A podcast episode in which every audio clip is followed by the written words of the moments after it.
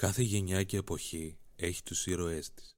Εμείς οι παλαιότεροι έχουμε τον Alice Cooper και τους Kiss, οι νεότεροι έχουν τους Wasp, τους Lizzie Borden και οι ακόμα νεότεροι τον Marilyn Manson, τους Ghost, Slipknot και τον Crystalex.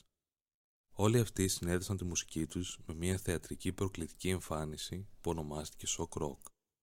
Αυτό το παρακλάδι της rock μουσικής θα εξετάσουμε σήμερα με τη σχετική χρονική αναδρομή για να φτάσουμε στους σύγχρονους πρωταγωνιστές του. Για να βάλω τα πράγματα σε μία σειρά, ας οριοθετήσουμε την έκφραση shock rock, που σε απλά ελληνικά σημαίνει ο συνδυασμός θεατρικής, προκλητικής ερμηνείας με ροκ μουσική. Απαραίτητη χρήση σκηνικών, κοστούμιών, special effect, πυροτεχνημάτων, αλλά και άλλων αντικειμένων που δίνουν όγκο και ενδιαφέρον στο σοου. Πριν ξεκινήσω να αναφέρω ότι το βίντεο δεν αποτελεί καταγραφή όλων των καλλιτεχνών που συνδύασαν τη μουσική τους με το θεατρικό στοιχείο, αλλά των κυριότερων. Εξάλλου από τη δεκαετία του 90 και μετά, το θεατρικό ροκ μπήκε πολύ έντονα στην εμφάνιση των συγκροτημάτων. Ποιος είναι ο πρώτος που έκανε shock rock; Μα ποιος άλλος από τον βασιλιά Elvis Presley, που το 1956 εμφανίστηκε στην περίφημη τηλεοπτική εκπομπή του Ed Sullivan κουνώντας τους γοφούς τους, προκαλώντας τη μέση αμερικανική κοινωνία.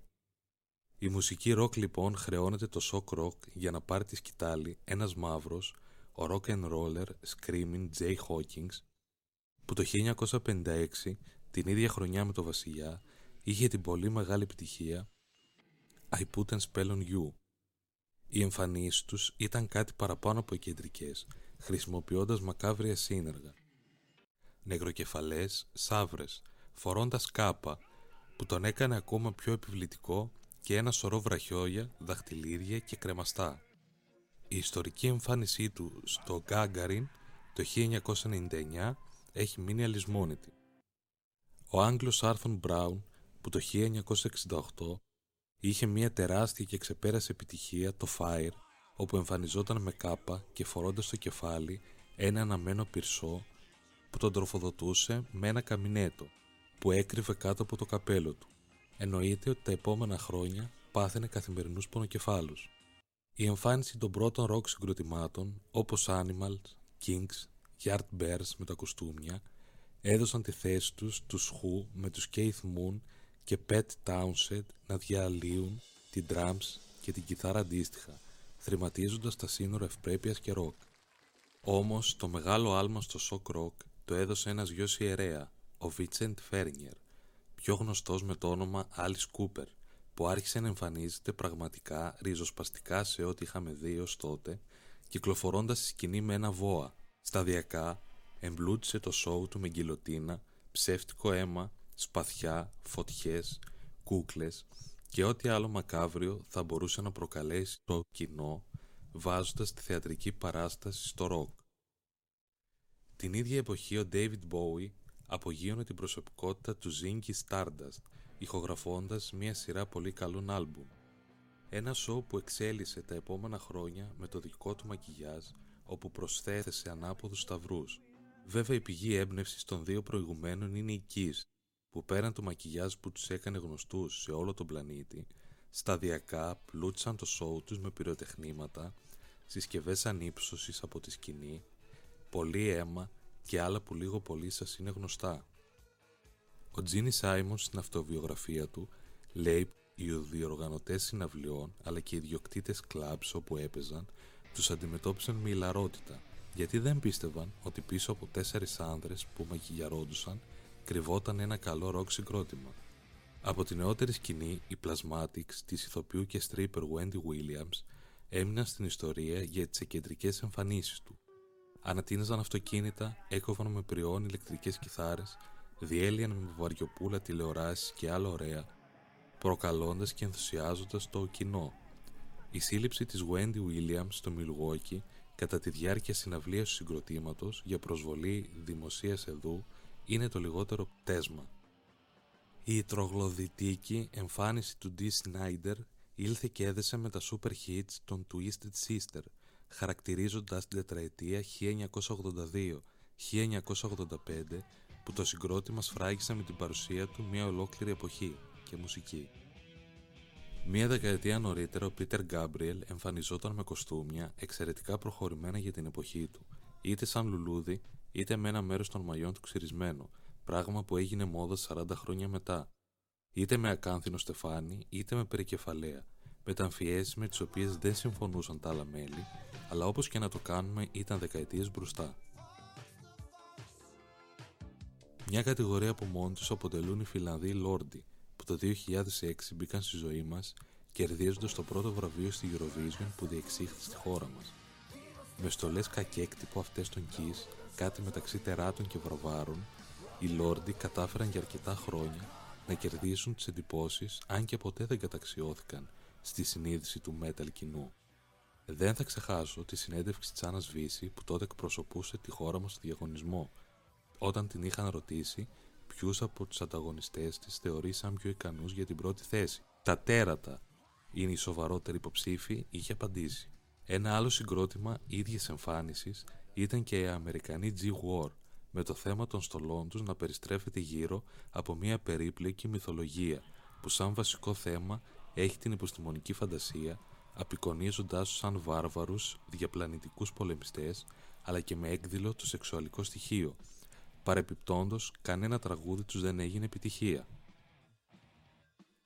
Ο επόμενος shock rock performer είναι ο Brian Hugh Warner ή Marilyn Manson, όπως το ξέρουμε, τραγουδιστής, συνθέτης, παραγωγός, ηθοποιός, ζωγράφος, ακόμα και συγγραφέας, γράφει το βιογραφικό του, έκανε την εμφάνισή του το 1994 με το άλμπουμ Portrait of an American Family και πολύ σύντομα κατάφερε να γίνει γνωστός με τις προκλητικές σκηνικές του εμφανίσεις. Ακόμα η επιλογή των ονομάτων της τριλικής Marilyn Monroe και του δολοφόνου με ισόβια κάθεξη Charles Manson δεν ήταν καθόλου τυχαία.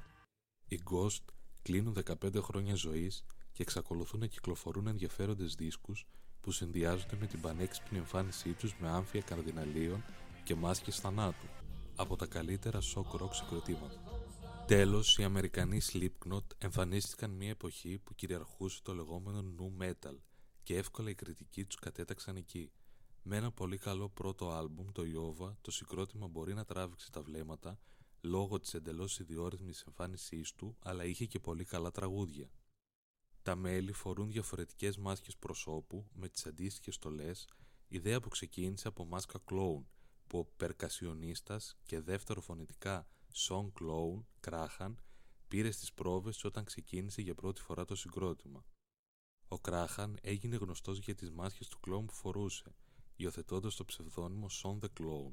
Το 1997 το συγκρότημα αποφάσισε ότι κάθε μέλος της μπάντας θα φορούσε μία μοναδική μάσκα και αντίστοιχη φόρμα και τελικά όχι μόνο πέτυχε, αλλά τους έκανε μοναδικούς.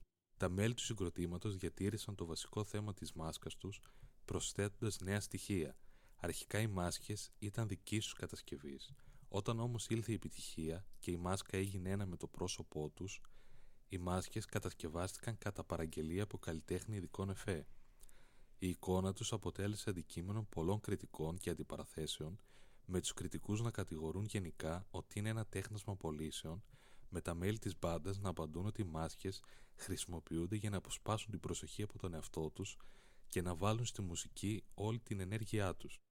Ενώ δήλωσαν ότι η χρήση μάσκας βοηθά στη διατήρηση της ιδιωτικής ζωής, στην προσωπική τους ζωή, επειδή δεν αναγνωρίζονται στις δημόσιες εμφανίσεις τους. Σε συνέντευξή τους στο περιοδικό Classic Rock, τεύχος Ιούνιος 2004, ο τραγουδιστής Corey Taylor είχε δηλώσει ότι η Slipknot δεν είναι ένα shock rock συγκρότημα, αλλά ένα in your face metal band. Και τέλος έχουμε τον Crystalex, της ελληνικής shock rock μουσικής σκηνής, ο οποίος από το 2021 έως και σήμερα έρχεται για να καταρρύψει όλα τα ελληνικά δεδομένα. Έτσι λοιπόν, 27 Σεπτεμβρίου του 2021 μας φέρνει για πρώτη φορά στην Ελλάδα και με ελληνικό στίχο ο Κρυστάλεξ το Shock Rock, όπου με την τολμηρή εμφάνισή του καταφέρει να καταπλήξει και να σοκάρει το κοινό. Τόσο η αντίθεση των ματιών του, το κόκκινο και το γαλάζιο, όσο τα piercing και όλο το σκηνικό στήσιμο, κάνει πολλούς να παραμιλούν. Η επιλογή της περσόνας του δεν είναι τυχαία. Η παρουσία του είναι gothic και υπάρχει σημαντικός λόγος που το ένα του μάτι είναι κόκκινο και το άλλο του μάτι γαλάζιο. Το κόκκινο μάτι δηλώνει τον κακό μας εαυτό, και το γαλάζιο υποδηλώνει το γαλήνιο που έχουμε μέσα μας. Όσον αφορά τώρα την ερμηνεία του, έχει μπλέξει το brutal με το λυρικό σε πολλά κομμάτια, όπως το Black Roses, όπου μέσα από αυτό βγαίνει ένα κράμα συναισθημάτων, όπως η οργή, ο φόβος, η φρίκη, η λύτρωση και ο έρωτας. Το τραγούδι που όταν το πρωτοακούσαμε μας γίνησε περισσότερο είναι το Help, Stop Bullying. Εκείνο που γουστάρουμε από το συγκεκριμένο καλλιτέχνη, εκτός του ότι τα τραγούδια του μας αγγίζουν ερωτικά, μας βάζει σε μονοπάτια διαφόρων σκέψεων και διλημάτων στο να δούμε τη ζωή με άλλο μάτι. Αυτοί λοιπόν ήταν μερικοί ροκ καλλιτέχνες της σοκ ροκ μουσικής σκηνής. Σας ευχαριστούμε πολύ που παρακολουθήσετε το βίντεό μας.